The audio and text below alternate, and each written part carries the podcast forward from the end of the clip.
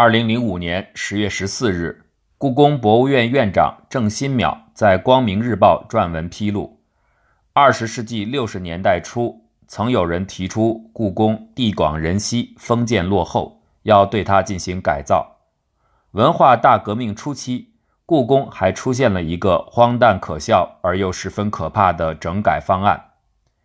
六十年代初的改造方案是在故宫内部。建设一条东西向的马路，并将文华殿、武英殿改造成娱乐场所。文革时期的整改方案是在太和殿前树立两座大标语牌，一东一西，高度超过三十八米高的太和殿，用它压倒王气。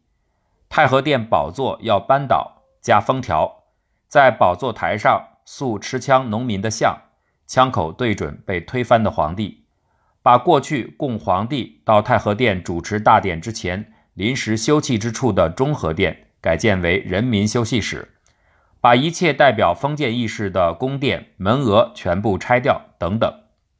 这些方案中的有些项目竟实现了，人民休息室也布置起来了，其他的因无暇顾及才得以幸免。郑新淼讲述了故宫的一段往事：一九二八年。国民政府委员金亨颐提出废除故宫博物院，分别拍卖或移置故宫一切物品的议案，称故宫博物院研究宫内应如何设备皇帝所用的事物，岂不是预备哪个将来要做皇帝，预先设立大典筹备处吗？皇宫不过是天字第一号逆产就是了，逆产应当拍卖。国民政府将金亨颐的提案函请中央政治会议复议。结果引发激烈争论，最终被否决。一九五八年九月，北京市总体规划说明草稿有这样的表述：故宫要着手改建。规划说明具体提出，把天安门广场、故宫、中山公园、文化宫、景山、北海、什刹海、积水潭、前三门护城河等地组织起来，拆除部分房屋，扩大绿地面积。使成为市中心的一个大花园，在节日作为百万群众尽情欢乐的地方。一九五九年，北京市城市建设委员会提出，可以保护天安门以及故宫里的一些建筑物，故宫要改建成一个群众性的文体休憩场所。后毛泽东定下了调子：古董不可不好，也不可太好。北京拆牌楼，城门打洞也哭鼻子，这是政治问题。一九五八年四月十四日，周恩来致信中共中央，传达国务院常务会议精神，提出根据毛主席指示，今后几年内应彻底改变北京市都市面貌。此后，北京市迅速制定了一个十年左右完成旧城改建的计划，故宫要着手改建，随即被提出。陶宗镇，当年北京市城市规划管理局的建筑师，至今还记得一位局领导的发言。他说：“为什么不能超过古代？天安门可以拆了，建国务院大楼，给封建落后的东西以有力一击。”改建方案开始制定，被令操刀的建筑师回忆说：“五八年以前有改造故宫这么一说，这东西不落实，是刘少奇提出的，都这么一说不落实，要把整个故宫改造，市中心嘛，搬到首都中心嘛，不是首都中心找不出地方吗？”当时叫我做方案，我也就瞎画了一下，谁都知道不可能的事情。当时彭真说，故宫是给皇帝老子盖的，能否改为中央政府办公楼？你们有没有想过？技术人员随便画了几笔，没有正经当回事儿。文革期间就把这事儿翻出来了。有人说你们要给刘少奇盖宫殿，其实彭真说的话，实际是主席说的话。当年的北京市城市规划管理局副局长周永元生前做了这样的说明。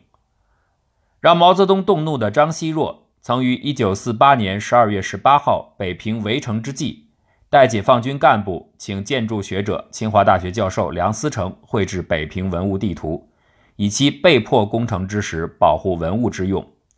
此前一天，毛泽东亲笔起草中共中央军委给平津战役总前委电报。要求充分注意保护北平工业区及文化古迹，沙河、清河、海淀、西山等重要文化古迹区，对一切原来管理人员亦是原封不动，我军只派兵保护，派人联系，尤其注意与清华、燕京等大学教职员学生联系，和他们共同商量如何在作战时减少损失。一九四九年一月十六号，毛泽东再次起草中共中央军委关于保护北平文化古迹的电报，其中提到了故宫。此次工程必须做出精密计划，力求避免破坏故宫、大学。及其他著名而有重大价值的文化古迹，你们对于城区各部分要有精密的调查，要使每一部队的首长完全明了哪些地方可以攻击，哪些地方不能攻击，绘图立说，人手一份，当做一项纪律去执行。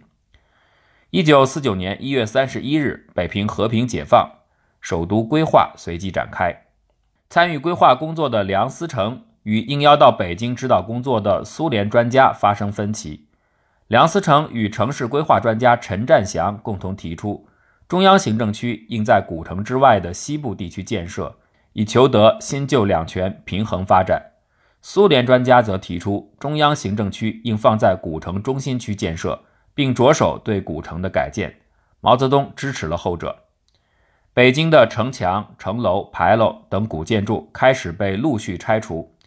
一九五二年八月，天安门东西两侧长安左门与长安右门被拆除。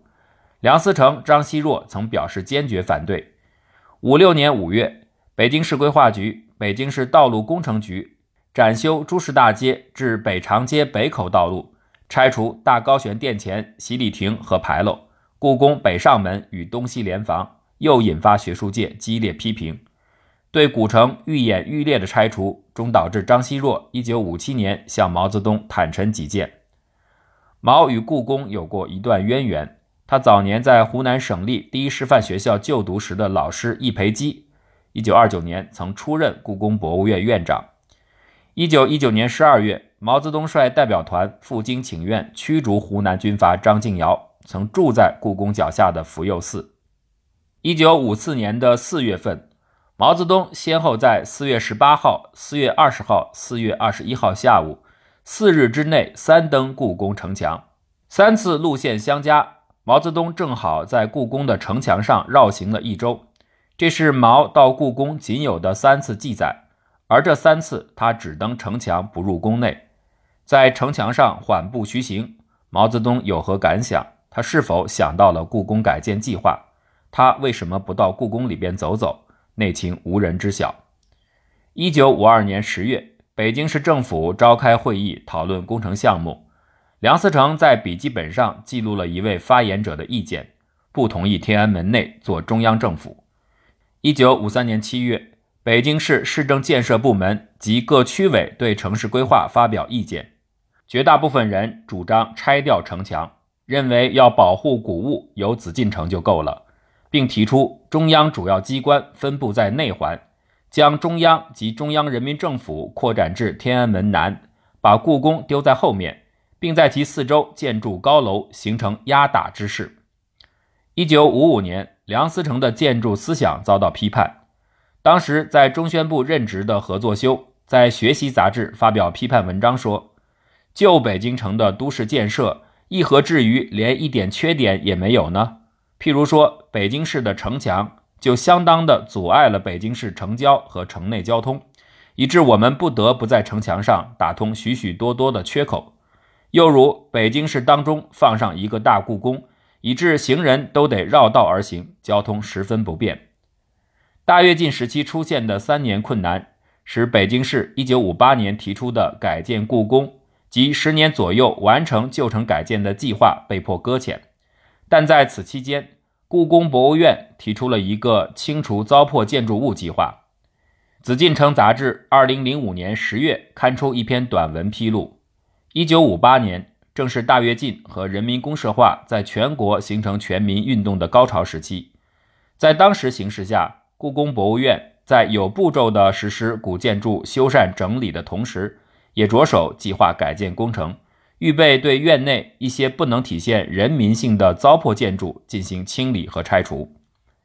一九五八年十二月十五日，故宫博物院向北京市文化局提交了《清除糟粕建筑物计划和1959年第一批应拆除建筑物的报告，其中说明对院内各处残破坍塌及妨碍交通的道路、妨碍下水道之小房及门座等建筑需即行拆除。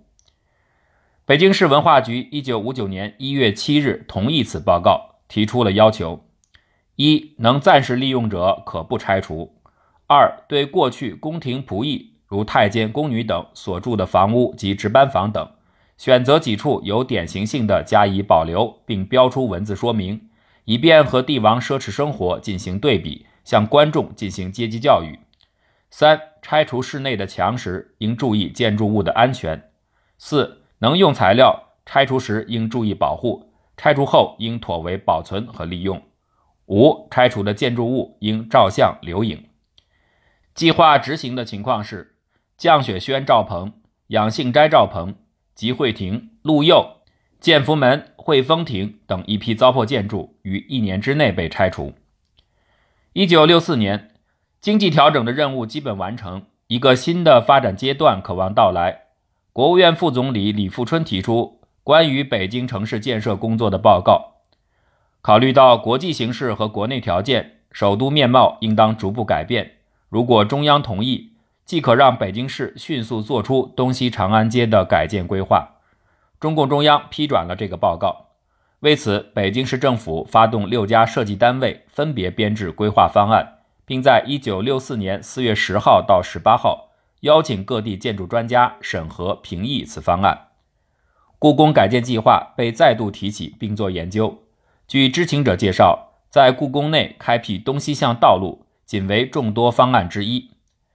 北京市副市长吴晗，一九六三年三月二十五日，在中共北京市委机关刊物《前线的三家村杂记》当中，发表《谈北京城》一文，为故宫改建造势。今天的北京城，并不是历史上各个王朝北京城的原样，不但位置不同，规模、设计、建制也不相同。同样，作为政治中心的中心，统治者在那里发号施令的宫殿也是如此。不但辽金时代的宫殿没有了，就是元朝的也被拆除了。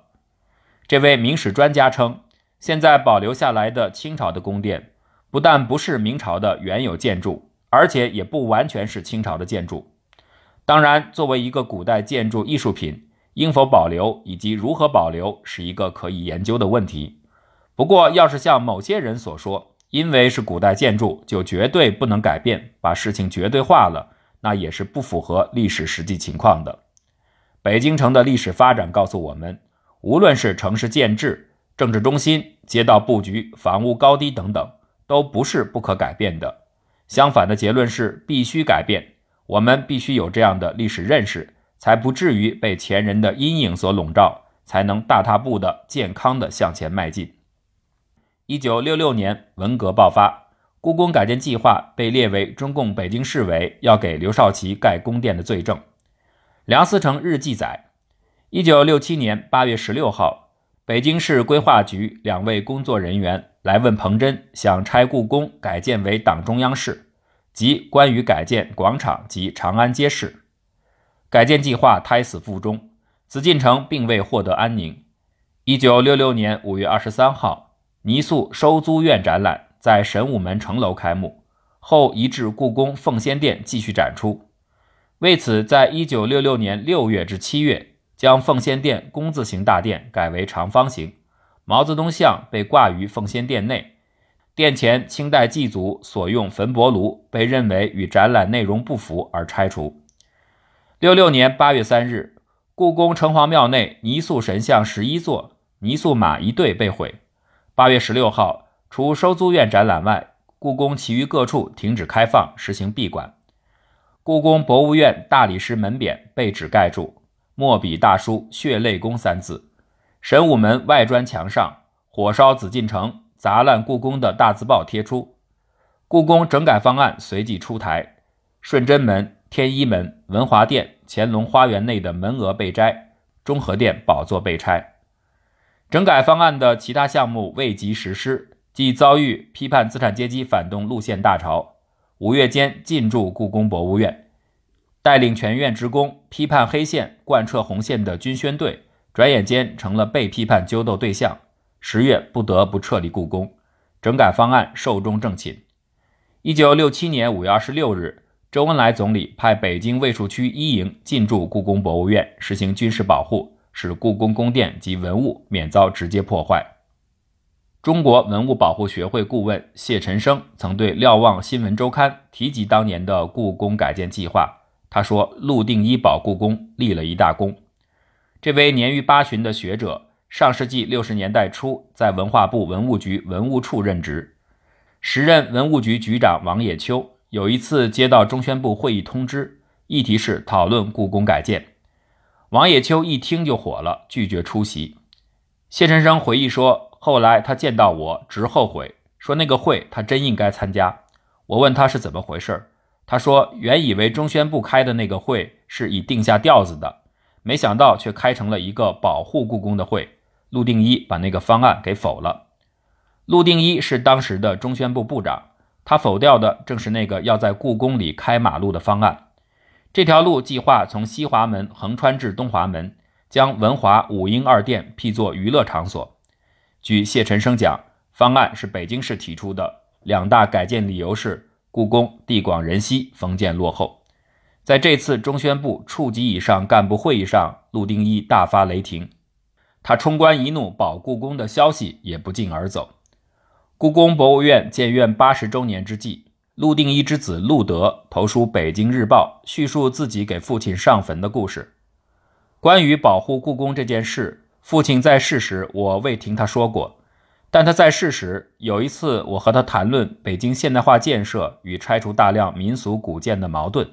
父亲讲到，五十六十年代，北京为了搞建设，需拆除部分古建，一些专家与学者不赞同，有人为此还痛哭过。我们把这一情况向主席汇报，主席说：“这些遗老遗少们呐，当亡国奴时，他们没有哭。”拆几座牌楼古坊就要哭鼻子，以后也就没有人敢轻易去反映这种事儿了。看来，为了保护故宫，父亲六十年代初挺身直谏是冒了极大的政治风险的。